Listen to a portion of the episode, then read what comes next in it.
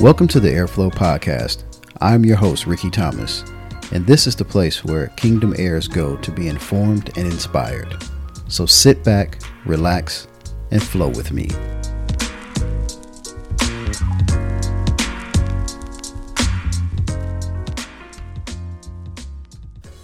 What's going on, everybody? Welcome to another episode of the Heir Flow Podcast. I'm your host, Rickey Thomas, and I just thank you for taking some time to come and flow with me today. For this episode, I want to kind of go back a little bit and and talk a little bit about one of the previous episodes that I had, which is called the fatherhood. And in the episode, I just talked about some of the importance of a father and really laid down a foundation. And, it was part one. Uh, for this part, I really want to take you guys as the listeners through the journey that I've had and just my experience as a father thus far. You know, I've been blessed to be a father of three um, for over 18 years. And I started as a father, you know, relatively young. I mean, I became a father by the age of um, 24. So, you know, I, I, was a young man still trying to figure out things, as I said before. And just going through the, the different emotions and, and just everything that, that came with knowing that I was responsible for this little light skinned baby that I had, that we, my wife and I had, you know, it was, it was crazy. So this episode, I just really want to talk about what fatherhood has meant to me, what the journey means, and, and, you know, obviously still knee deep in it. And, but I love it. I love being a father. And I think that is what drove me from a young age to want to be a, a, a parent, wanted to be a husband. And my, my, my plan was to be a husband first and then to be a father. And, and so far that's been working out well. Um, it hasn't been all peaches and cream. I think as any parent, any father would know, there's always its challenges, but I'm proud of where I am today, but I didn't get here without having models, you know, role models and having a great, the best partner in life that I can have in my wife, Cassandra, or KK, as you know, I've shared with you all before her nickname. Um, but just understanding, you know, when I grew up, I grew up in a house, and I mentioned it before with my my my three siblings. It was my mom, my dad, and then it was you know my older sister. I'm the second oldest, so my older sister Shani Sanita, it's her real name, or Shani. Um, me, then is my younger sister Shantae. We call her Nick Knickknack, and then my little brother, our little brother Jason. And you know, having my dad there, you know, was a great thing because I look at him and now I have uh, even a different, uh, uh, you know, more reverence for him even today than when I had when I was a kid because I'm a father of my own. And just to understand some of the things that me and him used to get into it about as a kid, I see now, especially when I was going through my age where I was smelling myself and I thought I was the man, and you know, as most teenagers do, you know, they think they know more than what their their parents know. And um, you know, I'm ex- I experienced that, and I'm experiencing that now. You know, I think everybody goes through those phases, but just knowing all of the pressure that he had on him as the man being a husband, being a father, you know, trying to be a, you know, make sure he was a provider and and you know, not just being there, not just being a provider. Because I, I, know in the previous episode I said, you know, one of the good things about uh, one of the characteristics of a father is being present. Um, not just a financial presence, but being there spiritually, emotionally. And that was my dad. That is my dad. He's still that way today you know, I was blessed. You know, my family and I moved into our new home. You know, he was able to come down and spend a week with us and hang out and just, you know, having him here and just seeing the, the joy and the pride in his eyes and, and, you know, just as he was here, like I felt that. And it was a proud moment for me because it's always good to know that you've done well. You know, if you think about it, even with God, you know, you know, this always says that you would want to when it's when the day is when it's all over for your life, um, you want the, the, the the master, you want the king to say, "Well done, my good and faithful servant." And so when I think about my dad, and he always tells all of his kids, you know, he tells us all that he's proud of us for everything that we've done, you know, accomplished, families and, you know, careers and just the things that we're doing. He's always been proud of us. But even it now it just means even it means even more as a as I'm a father and continue to grow and do things because I know that for him the biggest joy that he had was always knowing that he raised his kids to be successful. We weren't out in the streets doing nothing crazy. And, and let me preface this with we weren't we're not perfect. You know, I'm not perfect. I'm not I'm not the the the perfect father. I'm not the perfect husband. There are things that I continue to work on. And I say that not to diminish the situation, but just to make sure that everybody understands that it's not about perfection. It's about being striving to be the best that you can be and and continuing to grow. Even my dad, he just celebrated 69 years. Um, his birthday was was this past week, and you know, just knowing that he's still in in this day and age, in this season of his life, he's still finding ways to be a better dad. You know, my mom passed away, you know, over 15 years ago. And so it shifted him. And I notice now, especially, it shifted him because, you know, he always had my mom to, to do some of the, the, the little things. Like my mom was very big about buying things for the grandkids and not to mean that not to mean, say that he didn't but you know that was just her thing. She was about spoiling her grandkids because she was like that with us as kids.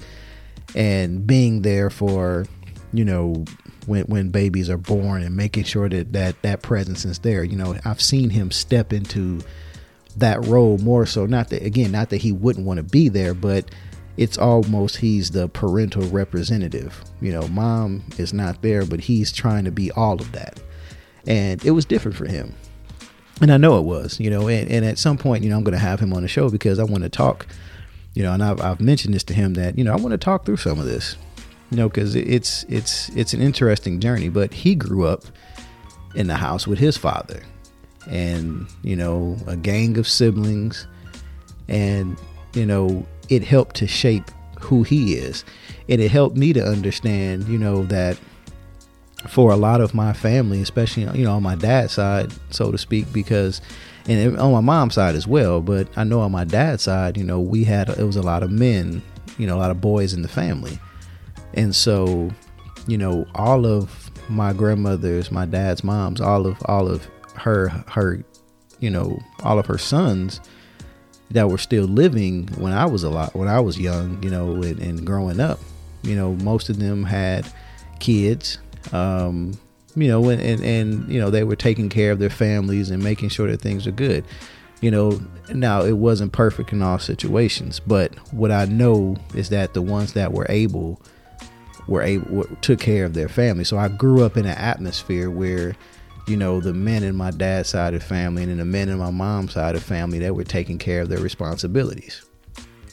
And for me, it was a great example. My dad was there my dad wasn't just present. My dad was at the baseball games cheering. He was, you know, outside playing basketball with my friends. He was showing me how to cut the grass, showing me how to to do it, you know, use the barbecue grill, showing me how to tie a tie, doing all these little things. Like that was my dad. He was the dad that I needed, the father that I that I that I so desperately needed and he was always there.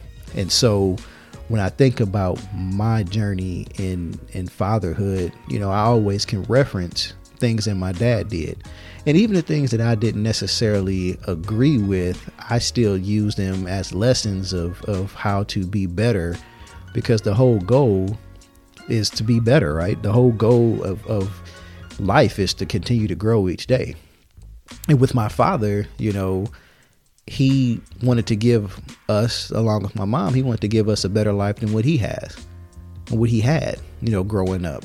And, and my, my, my granny and my and my granddad, you know, I never really had a chance to meet my grandfather Henry, but I know that they were hard workers. I know my granny definitely worked hard. I mean, she worked and, and did everything she could, you know, to, to help keep and keep her family together, and she did that. Um, and just knowing that my dad's goal was to elevate his family to another level higher than him. And it's the same thing with you know my wife and i with with our family. You know we want to take them to the next place. We want to give them so much more than what our our parents gave us. And it's not like we struggled. I'm not going to say that we you know that we were walking around like the rockefellers but you know we my family my wife my, my mom and my dad they they did a great job with us. And you know so when i look at a lot of things that i do from a father perspective with my kids it's with my it's built on the foundation that my dad established. You know he he was definitely honest with us you know um, he he was a disciplinarian. Um, but he was also fair he was loving he played with us. I mean he he enjoyed cutting up with us you know and and to this day i mean he still does it with even not just not just us as kids you know as his kids but his grandkids you know, where when I was a kid, I used to be embarrassed about my dad acting goofy and stuff like that. But my friends would laugh and just like, oh man, your dad is so cool. And now that I grow up, I see how he does with my with our kid with my kids, and it's it's it's just funny because I laugh at it. I don't get embarrassed anymore. I'm like that is funny, but I love that they can see their you know grandparent actually doing what he does. You know, and and having fun and just enjoying life and you know just being able to connect with them at a level that I didn't get a chance to connect with you know his dad and on my mom's side of the family you know my grandfather he drove trucks and he was in and out a lot so I didn't see him as much. He would come in town for short bursts so I didn't have that relationship. I had a close relationship with him when I was younger. As I got older it wasn't quite the same but you know, just for my kids to be able to see their granddad, and then they've got, you know, on, on, my wife's side, they got they have their grandmother on that side, and she spends a lot of time with them, and you know, spends time with us as a family. So it's good to have that balance, um, and so that's what I appreciate, and that's what I try to make sure with my kids um, and in our family that you know, from a father perspective, I continue to to build on that legacy that my grandfather started in my dad and my dad is instilled in me and still working um, in me even this far you know this far along so you know as i as i mentioned you know i, I go back to when i first found out that my wife and i were expecting and you have to understand that this was and, again, I, I, I, go back to some of the stories I've shared bits and pieces of before because I want to make sure it all ties together. Um, but I remember, you know, we were married only for about two months or so, and you know, my wife was like, you know, I'm, I'm ready to have a baby. Like, we married, we got a house. Let's let's let's let's have this baby. And at first, I was like, nah, you know, I'm like, why don't we just wait for a year? You know, let's just wait, you know, hang out for a year, travel, do some stuff. You know, we got we got plenty of time. We already got the house. We're married. We got everything straight. You know, let's just take some time and be married. You know, and and and she was just like, I'm ready. So I was like, you know what? It, it's all good. Let's let's move forward. And so we got pregnant. I mean, literally right then and there. It was almost like it was instantaneous. We were pregnant. So, you know, as I said before, about a about a year into our marriage, you know, we had our daughter Sinai, and she was born. Uh, let's see, her birthday is on the 19th, so she was born 10 days before our first anniversary, and we spent our first anniversary. We went to Opry Mills because you know, KK was still sore after delivering the baby, and she kind of didn't want to go out too much and be gone too long because, uh, because you know, she didn't want to leave our, our, daughter at home. So we went out for a short time, went to Opry Mills, hung out for a bit, and then rushed home. And and I just remember that because, you know, it was just some of the fear. And she was only she was young, so as you can imagine, ten days old and leaving her for that little short time was was a little nerve wracking, but we knew we were leaving her in good hands. So it wasn't that we didn't trust the people that we were leaving her with.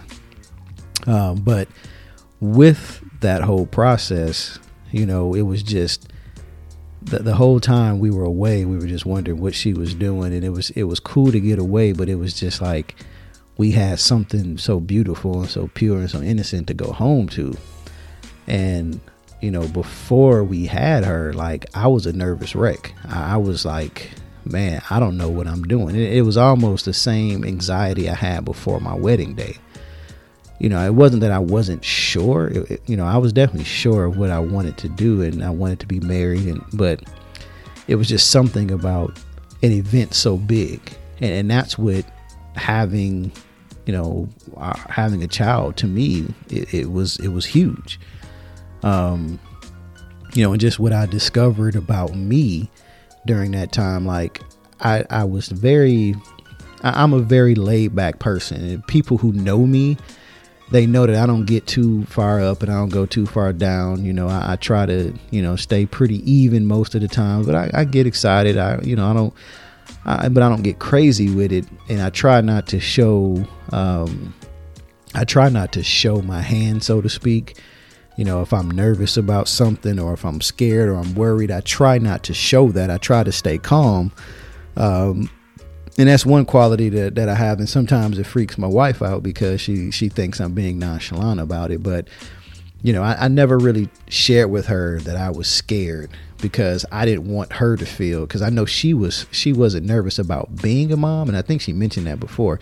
She wasn't nervous about being a mom. You know, I was just trying to stay calm because the last thing I want her to have to deal with going through the the labor pains and you know just the different uncomfortable feelings that she was going through physically you know as as the baby was growing inside of her till we got to the point of being close to delivery and then delivering um you know delivering Sanaa it was it was one of those things where I was just like you know I got to stay calm but man I was you know they talk about like a duck on, on on top of a pond, you know, you see the body and the duck is just still as can be, but underneath those little legs are just kicking, and that's what it was with me. It's like my heart was always pounding, like I'm about to be a father, you know, and it was it was crazy. It was like I was excited, but then I was like, I don't know what's about to happen. Like my whole life is changing. This is what I wanted, but my God, like, why do I feel like this? And and it was thoughts of fear like, I don't want to mess this up. I don't want to, I'm responsible for this little baby. I'm responsible for this life. And, you know, I knew that I would lay down my life for her, just the same way as I lay down my life for my wife. And, you know, it was just, I was, I was, you know, I was just, I was like, man, I'm bringing in a, a baby into this crazy world. You know, am i am i going to mess up? Am i going to do something that's going to lead her to go in a different direction? Am i going to do something that's going to cause her to have pain or heartache in her life? You know i, I don't want to see her heartbroken. I don't want to see her in pain. I don't want to see her you know having to deal with challenges in life. And so a part of me wanted to just shield her from everything. I don't want her to to know any any of the the bad things in the world. And you know we we we didn't we purposely didn't try to shield her from too much but we didn't want her to grow too fast. We wanted her to remain a kid. We wanted her to be around other kids and you know be able to experience things in life in a in a sort of a, a structured environment and so that was one of you know our biggest things KK and I one of our biggest things we wanted to provide structure for her and, you know, I think we did a great job with that. Um, you know, I think now, like thinking back then to where she is today, she, you know, now she's in college. And, you know, my my dad sort of radar is still just as probably worse now than what it was when she was a kid. Because when she was a kid, she was at home around us. So there was a little more freedom to trust her to do stuff because we used to allow Sanaa to do certain things that you know once we knew we can trust her to do it you know she we let her go up and down the stairs because there was a certain way that she went up and down the stairs and we would see her do it time and time again she didn't walk down the stairs she would lay on her stomach and she would slide all the way down and we had you know the way our in our first house it was like you know a few sets, a few stairs, and then it was like a landing area, and then the going up to the top floor there was more stairs. So she we didn't care about her going down. We always didn't we didn't want her to go up. So we had gates and stuff, but we just trusted her with certain things, you know. We had child safety locks on the on the cabinets and all that stuff, and we tried to childproof it as much as possible. But the older she got, and the more the more independent that she wanted to be, we allowed her to do that. Um, again, within reason. So I say that to say now that she's 18, there's still some things that I'm I'm I'm very protective of with her, and you know to a point, she's my she's the only daughter I have um, as a father. So that and and I've said this billions of times, but that father daughter relationship is something about it. There's something about a father son relationship, and there's something about a father daughter relationship that, you know, you just, it's hard to explain. You know, it's hard to explain the bond there. And me and her, you know, we we go at each other jokingly, um, but it, it's all about love with us. And you know, seeing her grow, you know, it's like I I I, I want to see her grow, but I don't want to see her grow. I want to see her be independent and be the strong woman that we raised her to be. But part of me still wants her to be here with us, you know, and I almost have to be super, I won't say sensitive, but I almost have to be hard about it because I want her to be, um, I want her to be independent so much that and it, and it, and it pains me to see her grow but i have to be it's like i got to be hard on her sometimes because i don't want to cripple her by making her feel like you know that that making her feel like she has to stay at home and she can't be do things on her own. Like i want her to learn that part. And some of that i learned from my dad because he was like that. He's definitely like that with me and I know he was like that in a way with both of my sisters, you know, to to just like he would show them some stuff, but he would just be like, "Hey, you have to, you know, some things you might have to figure out, you know, or I can help you. I'll, I'll tell you what to do, but you're gonna have to go do them, you know." Now, obviously, with the things with cars or things like that, he would jump on them because he didn't want her, want them to get hurt or anything. Um, but he would he would teach them those kind of things and try to give them freedom to do it. Um, and with me, it's the same way.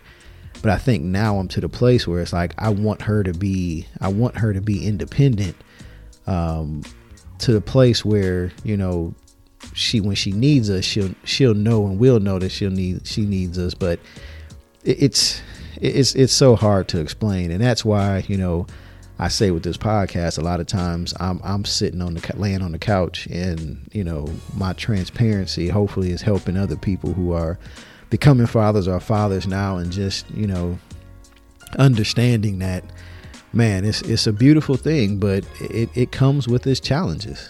Um, and knowing for me right now is knowing you know not when i say let go not letting go to where i'm just like i'm not being a father i'm not being protective but how do you loosen those reins?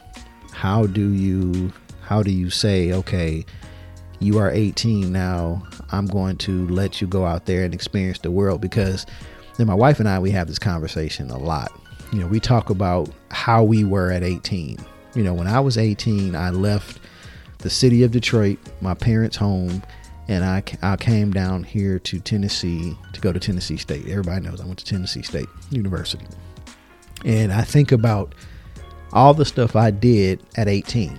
Now, I went out there running the streets and nothing, but you know, just simple stuff. I would go to Kroger, you know, by TSU. I would go to Kroger, you know, late at night with my friends. I didn't have a car my freshman year, but I would get in the car with them. Didn't know much about them, but I would just jump in the car and we gone. I would go hang out. You know, I'm out all times of the night. You know, I didn't have a curfew, so to speak.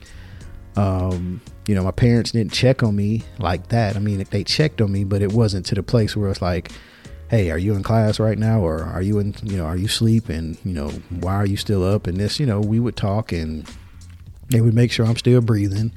Of course, technology was different. You know, cell phones were starting to be around, but you know, most people didn't have a cell phone with a plan like they do now. You had prepaid minutes, and my mom and them they got me. Well, I paid for a phone through my job through working. I, I bought myself a phone, and they would help me. They would put minutes on my card, and you know I would use it to talk to them from time to time if they didn't call me in my dorm room. So it wasn't like now where we can text and do all the stuff we do today. But they were able to keep up with me, you know, as needed. You know, but I was pretty much on my own. You know, I didn't have anybody, you know, I was I wasn't in the same state with them. I wasn't, you know, my daughter, she's an hour away from us. Um, so, you know, it, it well technically less than an hour. So for me to get to her, it's not it's nothing. You know, it's not a long drive. It, it's it's quick. And so again with that it's knowing that okay, she is close by and she is near if I need to get to her. But I'm like, what if she didn't live that close by? What if I couldn't just easily get in the car, drive to her, and be there, you know, less than an hour? What if she decided to move far away? How would I deal with that? You know, I always say that. I tell my wife, you know, that my our, our daughter was she was, and I would struggle with that if you know she couldn't be far away from us. But I don't know if if I could be that far away from her.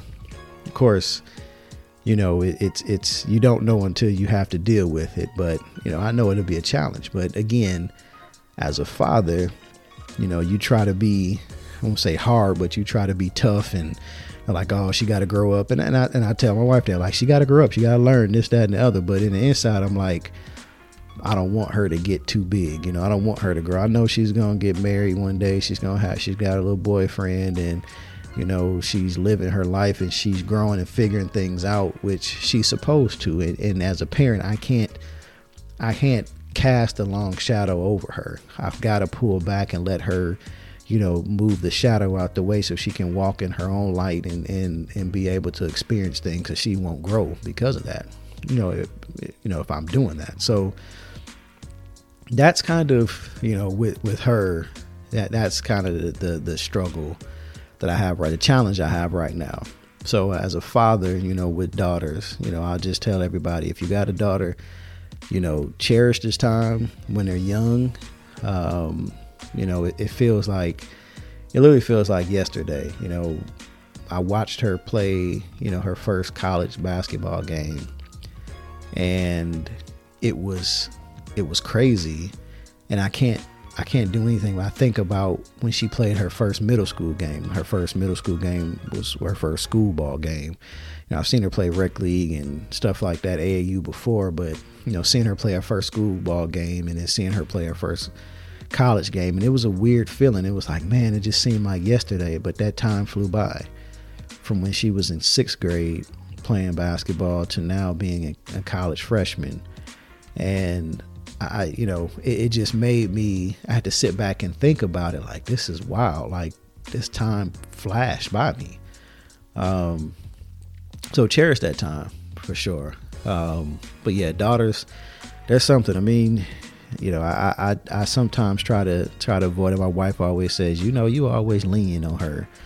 You know, you need to be harder on her, and you know this, that, and the other, and you know, or sometimes I'm being too hard about when it comes to her hanging out with friends or her boyfriend, all that stuff. It's like, oh, you gotta, you know, you gotta give her some space. And I know as a as a woman, she knows that experience of going through that, um, you know, and not want to not want to keep her on a short leash so that when she does when she now that she's in school when she gets freedom that she won't know how to act. And so i had to loosen up some things on that and you know still working through it but you know we are we are at a better place i'll say that. Um, you know but it's been a pleasure with her you know she she gave she gave me my first experience as a father. Now when we got around to our, our second born trey who's 15 now you know was a little bit more experienced. You know with sinai we, me as a father i wasn't as helpful as i needed to be. Um, i didn't I didn't listen as much to my wife in terms of helping with potty training and you know even at times where and, and it, it, it wasn't on purpose but you know obviously when somebody's going through something and you know they they they're dealing with situations and you're not really being involved like you should you know, it, it looks like it's a, a, purposeful thing that I was, you know, like in the in the middle of the night, not waking up and and getting uh, feeding Sinai or changing her and things like that. I wasn't I wasn't good at that, and it wasn't because I was trying not to be. It was just because I'm a head. When I go to sleep, I'm sleep. So unless I hear, like, the, like, and it wasn't like Sinai would be like yelling, but she would kind of start turning and tossing and you'll hear a little whine and my wife would just instinctively jump up. And for me, I didn't catch it. But by the time I heard anything, she was already in motion out the bed, running, checking on her and everything else. And I I couldn't really defend, you know, why I didn't get. I'm like, I didn't hear, and I and I didn't. I, I wouldn't just ignore her, but I really didn't hear. I was I, I sleep pretty hard. But I had to learn that I have to be attentive. I had to be attentive to to what I was doing and what was going on in the house. And I think that was again one of the things that I had to push myself into do is just understanding that I had to be um, you know I had to make sure that again I'm not just present but I'm I'm working through things. I'm I'm changing diapers. I'm waking up and feeding her, making bottles, you know, making sure that I get her dressed, not just well I'm here, I'm I'm here, I'm helping when I can or when I think about stuff. Like I had to change that mentality. So when Trey came around, you know, it was a little different. I was better. Obviously excited, you know, because now the excitement was I have a boy, I have a son. And so, you know, having a son and being able to pass down the name that was passed to me, being able to pass that down to him, you know, was very exciting. Um, and you know, with Trey, Trey came in during um, a, a, difficult time in in my family's life. You know, because when Trey was born, and I, and, you know, shared the story a little bit. My mom had just passed away, so you had about a three month gap between the time Trey between the time our mother passed away and the time Trey was born. And that was one of the things I think, you know, it hurt me obviously to lose my mom. But see, if you knew my mom, you know how she is about her grandbabies. I mean, she loved her kids, but when it came to her grandbabies, it was a whole different story.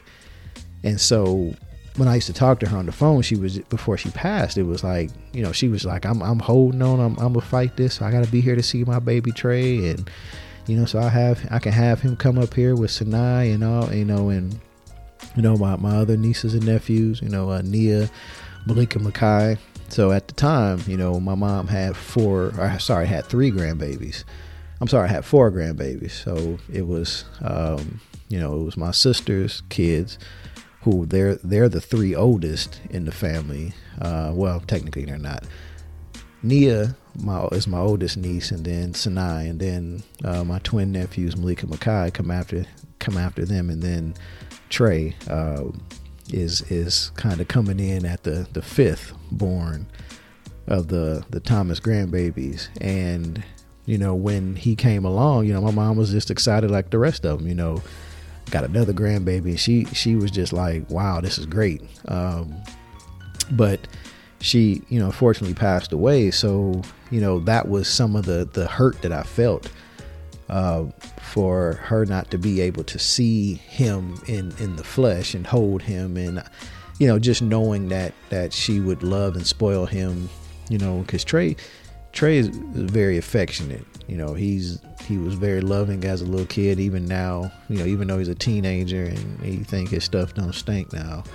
Um you know he does have those moments where he's still very affectionate you know wants love and things like that. So i know i know my mom would have definitely um loved spending time and and you know building that relationship with him. But trey came along during that point and there was so much other stuff going on. It was you know um you know, KK had decided to walk away from Saturn, took a package from Saturn uh, because of uh, they were closed. They were, you know, looking to close down that plant, and so we didn't want to move. She decided that you know I, I really want to, you know, we we don't want to move to Louisiana, some part of Louisiana. I can't remember which part. And so she was like, you know what, I'm just going to take the package. I'm gonna be at home for a year. I get paid for a year, so I'm gonna just do this, and you know, we'll you know we'll figure it out. And you know, Trey came along, and you know he brought he brought light to the family in a dark time. You know, and and it was you know Sinai had her you know her brother, and they were very close. You know, she was probably one of the biggest helps with him, making sure he had stuff, helping change his diapers, going to get him formula or his bottle and you know she was a great little helper. And you know me i was maturing as a father you know trying to figure stuff out um you know and, and just it was it was different because now i got two kids and you know it was a pride thing. You know i'm like man you know look at my kids you know i got a beautiful daughter handsome little son and um but it was different because it's like man i got i got two now and i want to show my son how to be a good man and a good husband, you know, and, and how to take care of his family and, you know, how to how to treat a, a, his wife and, you know, just the things that a father wants to teach their sons. And in the process, you know, I was going through so many things with work and, you know, just trying to balance dealing with my mom. And, you know, when Trey was born, I was actually, he was born, I think, a couple weeks. I'll take that back after he was born, I was probably working at my the job at the time. You know, was going through a lot of challenges there, and um, you know, I, I left that job probably. I think about six months after he was born, I wound up going to a different job and you know being able to make some more money because again, we were going through some some financial challenges at the time. Um, so a lot was going on, and that, as from a father standpoint, that's what really tests you as a person. You know, they say if you want to see what's really in somebody, inside of somebody, you, you got to be squeeze. You got to, you know, they got to squeeze them, and that's not a, a literal. That's not a, a, um, a, you know, an actual thing. It's more of a, you know, spiritually, you know, integrity, things like that. You know, those intangible things that, you know, when you go through pressure situations, you're either gonna come out a diamond or you're gonna come out a, a lump of coal you know, which one are you going to be? And, you know, I was definitely tested. You know, I was tested a lot during that time. Um, you know, my marriage was being tested. You know, my my sanity was being tested. I mean, it was a it was a dark moment. It was one of the few dark moments that I've had in my life. And it wasn't because of my wife. It wasn't because of the kids. It was just because of so many things that were going on. And I was trying to figure out how to cope with everything. So, again, as a father, you know, I've got to be there, not just be present for my kids, but making sure that I'm around, I'm helping, I'm, I'm, you know, talking and playing with them, you know, building that relationship because, you know, they're young and they're young, they're growing, and all the other things that could have happened. You know, like I said, my marriage was going through some wild times. You know, and it was just because I don't think it was because of of us necessarily not liking each other, but there was some mature, you know, some things that we had to do to mature. Because again, we had two, our first two kids within the first five years of our marriage.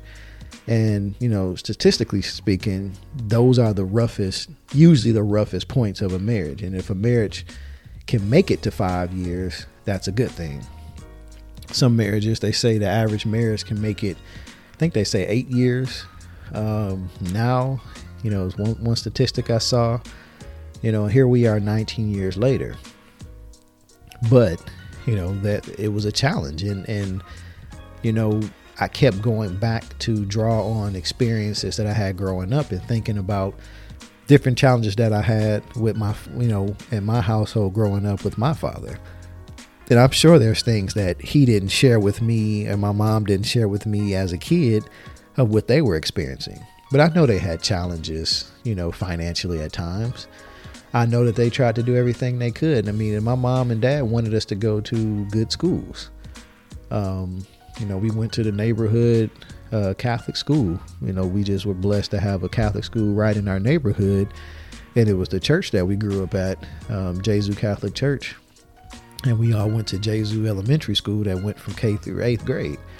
and you know, but they paid for that. So and then they wanted us to go to great high schools. You know, so uh, my my older sister she went to Mercy. You know, so she took the bus, and my mom, you know, my mom and dad were doing what they can to give her, you know, the best life from an education standpoint. They sent me to University of Detroit High School, Jesuit High School. So I went to UD, you know, great high school. I had family members that went there before, and you know, it was just they wanted to give them the best education possible, give us the best, and, and they, my mom wanted us to have that. You know, um, and I told the story before. I didn't want to go there. I wanted to go to Cass Tech or Renaissance, but it didn't happen. Um, and I'm thankful for the opportunity because my mom wanted me to have a different experience. And it's not that those schools are bad; those schools are great schools. I just, you know, just didn't. It, that, that's not what they wanted for me. Um, you know, and then my little brother and little sister had the opportunity to go to different schools, but they wound up going to schools that fit them. Um, so knowing those things and understanding from a kid's perspective, we had to, I looked at those experiences with our kids. So, you know, all that going on and, you know, and I getting older and starting school and Trey getting older and, you know, just having him as a, as a, you know, again, as a son and he was looking at everything I did. Reminded me of me with my father. You know, if, if I was going to do this, you know, you know, walking around, I have to go try to fix something in the house. That's what my dad, you know, I remember doing that with my dad.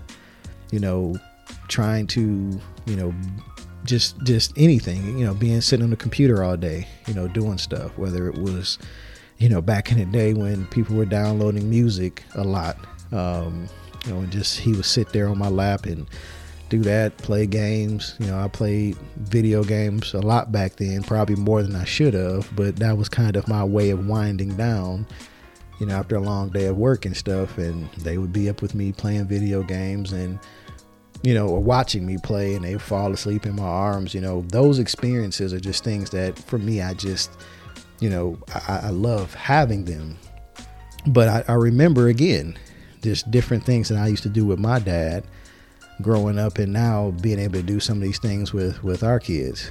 Um, like I said, when when Trey came along, it was, you know, he was he brought light into our family, um, and he was definitely uh, he was definitely what I would call an angel baby. And I know my mom, you know, was making sure that all that came through, that we came out and everything was good. So I, I felt fortunate uh, to have him during that time, and we grew stronger as a family and you know we did grow stronger. We got through, you know, those those years, and you know, then here comes Christian, and you know, as the baby of the bunch, Christian is definitely in, he, he's interesting. I say that in a great way because, um, you know, my, my grandmother, my dad's mom, I call her Granny. My Granny, before she, you know, she used to come down here, and I was so blessed and fortunate to spend time with her and she was able to spend time with our family, staying at our house and just hanging out with us. But she would always say that Christian reminded her of my dad growing up. And it's just funny how, you know, certain things skip certain generations, but I didn't notice it much as much until, you know, my, my granny pointed it out to me. But Christian and my dad had the same mannerisms and mannerisms and everything. And they, you know, they didn't even spend a lot of time together we were down. My dad came down one time, and Christian just was sitting on the couch just naturally with his leg folded, and it was the same leg that my dad had. My dad was down here, and you know we. I noticed it. I, I knew Christian used to fold his legs before, but I never really paid attention to who it looked like until I saw my dad do it, and they were just. My dad was was asleep on the couch. Christian was on the other side of the couch sleep, and they both had their legs folded the same. I mean, it was crazy of how it looked but you know genetics you know i guess you can say but just a lot of stuff that they do my christian is a he's a deep thinker and my dad is is a deep thinker as well i mean they they break down stuff you know try to figure out how something works you know and, and I, I have some of that from my dad too that's why the the field that i'm in you know, in terms of you know quality assurance, software testing, stuff like that. You know, to I, I, like to see how stuff works, like break it apart, tear it apart, and try to put it back together. And my dad, you know, he he he does a lot of that stuff with work around the house. He likes to tear up stuff and build up and all that. Christian is the same way. That's why Christian loves Legos. He loves to build Legos and then tear them apart and do something different with them. So, you know, Christian comes along and you know, I call it we're we're going through different points in our lives.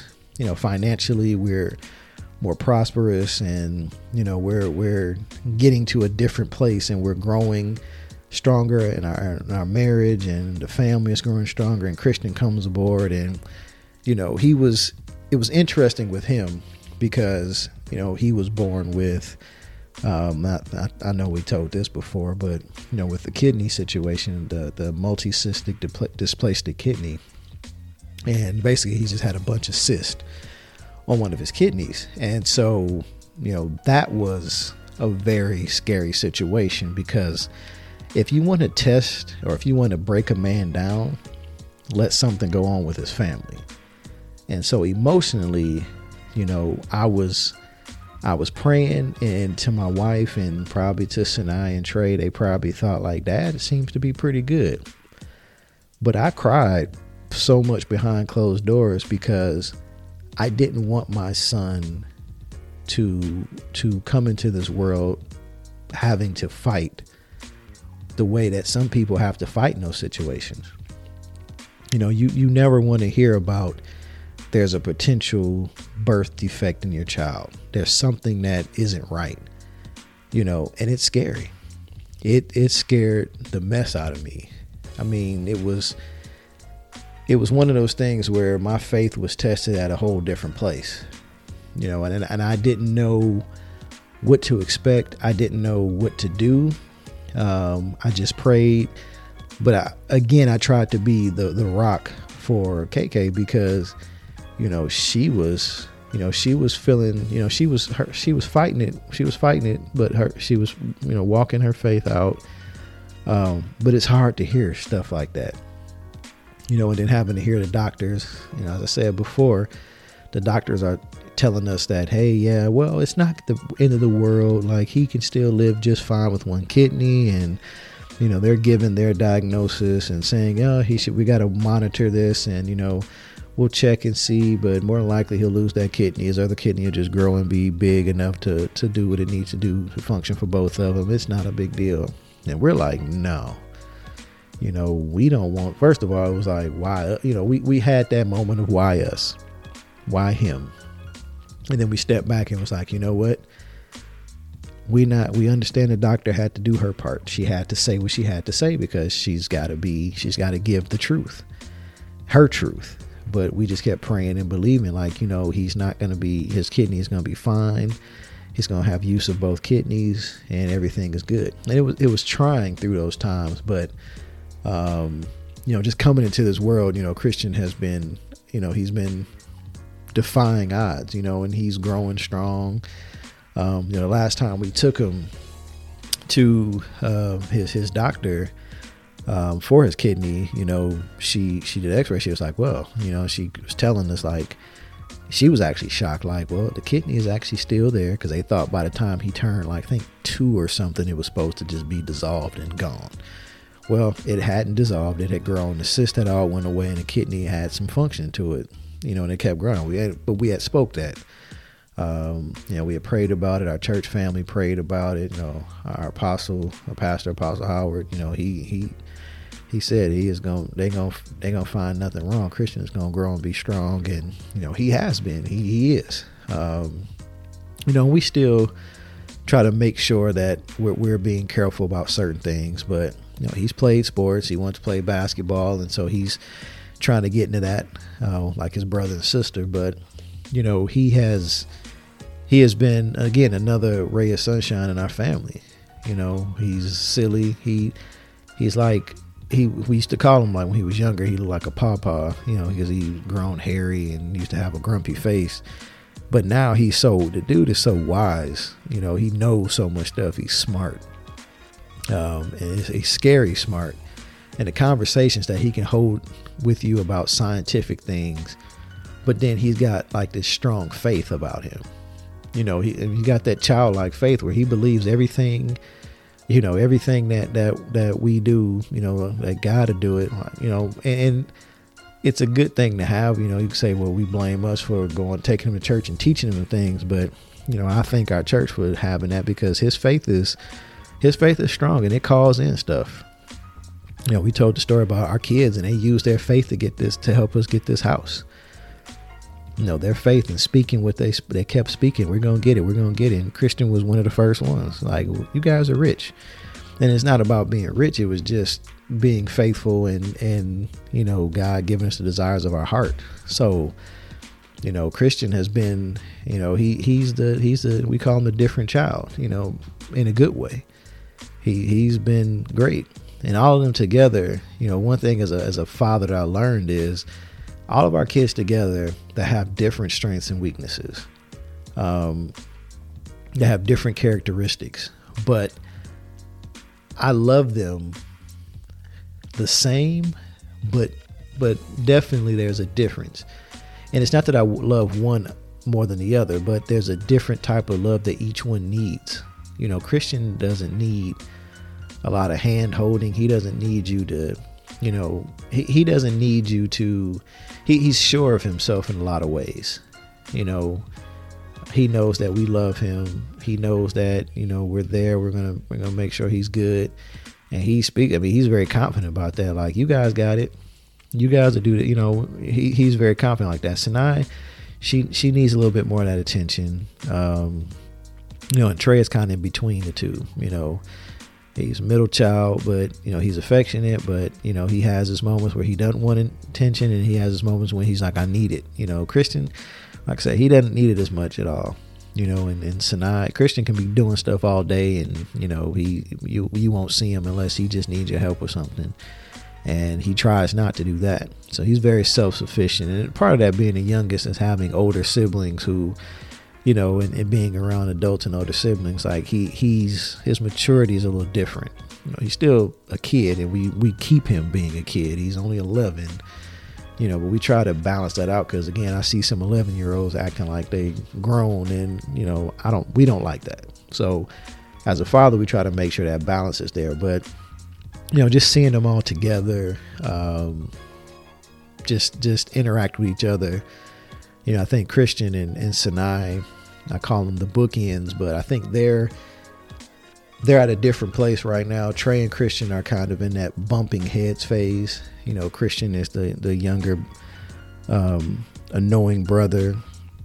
Trey's the cool teenager, and then you got Sinai, who's you know the semi-adult who when she comes home she she you know wants christian to sleep in the room with her or she hangs out with christian and trey and christian kind of they sometimes they they do it but they butt heads and so they're going through this weird stage. So again you know you sit back and watch as a parent as a father and you're like you know trying to referee some things. My wife and i refereeing but some things you just kind of let it go.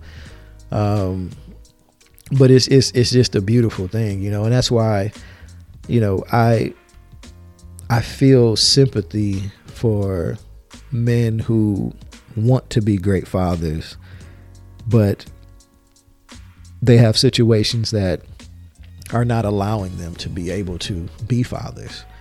Um, and whatever the case may be, you know, and I'm not going to say because the, the the child's mother. I mean, there are situations where the child's mother keeps them away. There are situations that, you know, the the father may have caused. There's all kind of situations that that come about but it does it bothers me when I see a father really fighting to be um, a, a, father, fighting to be a father, and not have an opportunity to do so. And I always pray that God will, will make a way, you know, not to separate the child from the mother necessarily, but that they will work it out to be able to co parent in peace because a child needs both parents a father is just as important as a mother. They bring different things to the table. As a as a man, as a father, there are things that we bring to the table to our kids for our kids that a mother can't provide, and vice versa. There's things that a mother can do that a father can't. But the family wasn't designed to be without each of those roles. Circumstances do happen, yes, and I get it. Uh, but but we are supposed to have kids grow up in, in that traditional family. You say traditional, but that was the biblical family. That was the strength.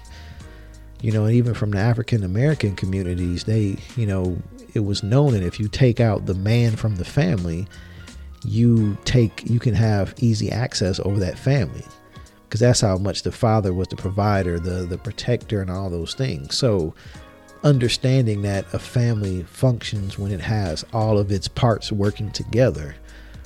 You know when a father isn't there that that's that's a problem you know and to the to the fathers who haven't been dads not because of somebody keeping them away but just because of um, some of those things in your past that you know your upbringing where you weren't um, you didn't have a father around or your father left you or from past hurt you know, or dealing with different situations that, you know, father wasn't looked at in the in the best light.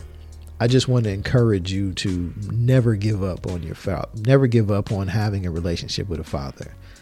Um, and just because you had that experience, your kids don't don't have to experience those things. You know, it, it's it's like I said, for me, it's the greatest thing. I'm, I'm not going to judge. I'm not judging anybody. Um, you know, I don't want to, I don't want to recognize any. I mean, sorry, I don't want to to antagonize anybody on this. You know, everybody has their own situations to deal with. But if you have kids, you know, cherish those times.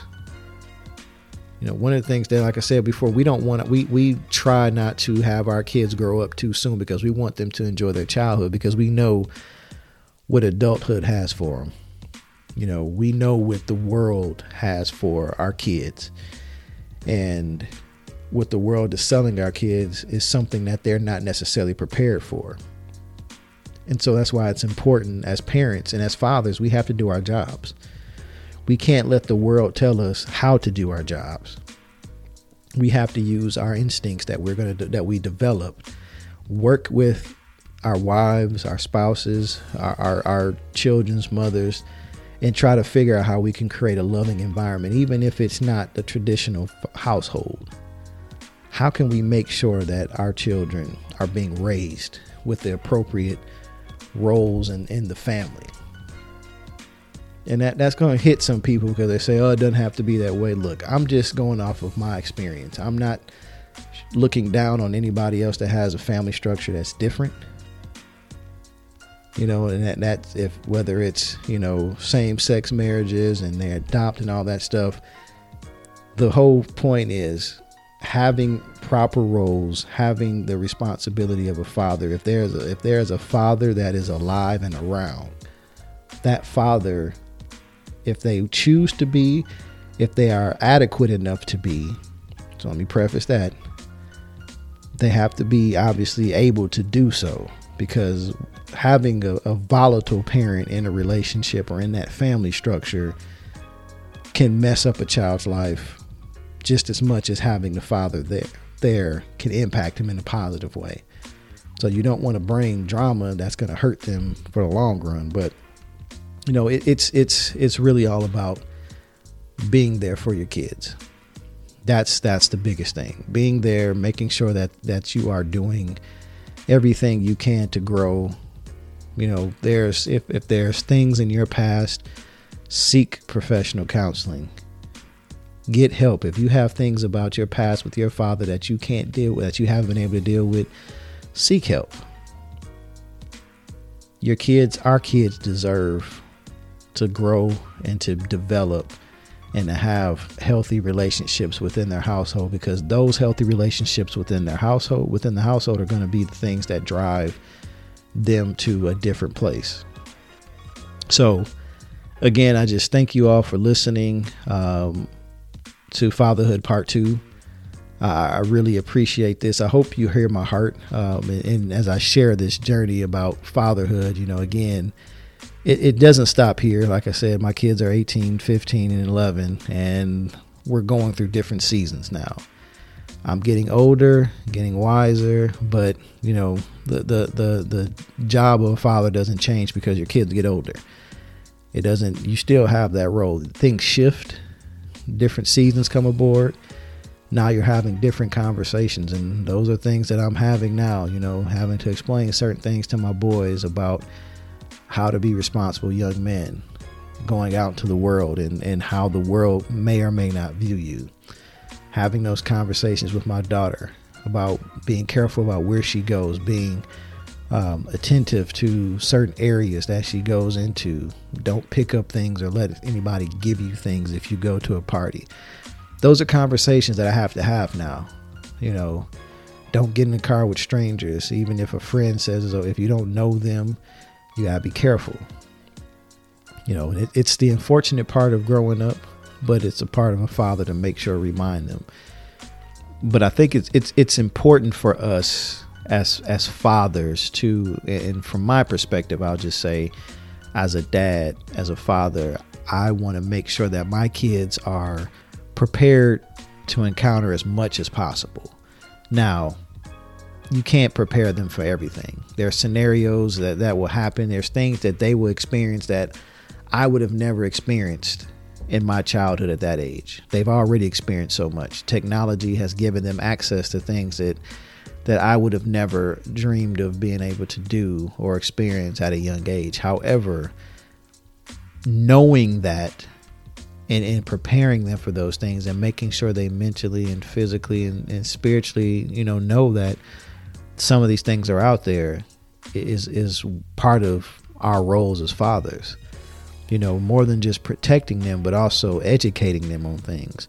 And our kids, you know, sometimes they don't want to hear it, but the truth is the truth, and you gotta you gotta be able to share certain things, especially as they get of age, and you know that they can handle um, the knowledge that you're some of the knowledge that you're sharing and, and how they're going to mature and just overall do things so um, yeah it's it's fatherhood is is is a, a beautiful thing. It is a beautiful thing. Um, it's not a perfect science. It, it, it's a lot of love. It's a lot of crying. It's a lot of challenge. It's, it's some struggle. But it's a relationship to to you know it's a relationship that's worth having.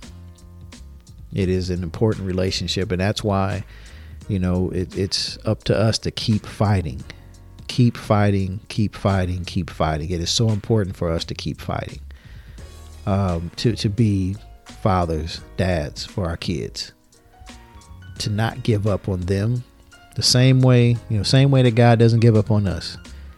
We mess up, you know, we we know right from wrong you know, especially those that are that are followers of Christ. We we read His Word. We we've got laws and precepts and principles and all these things, and yet still we mess up, but God still loves us. There's some correction that takes place, but He still loves us through it and helps us to get to that next place. And that's the love of a father, that agape love. And we've got to make sure as fathers that we're doing that that we're giving our kids that agape, unconditional love.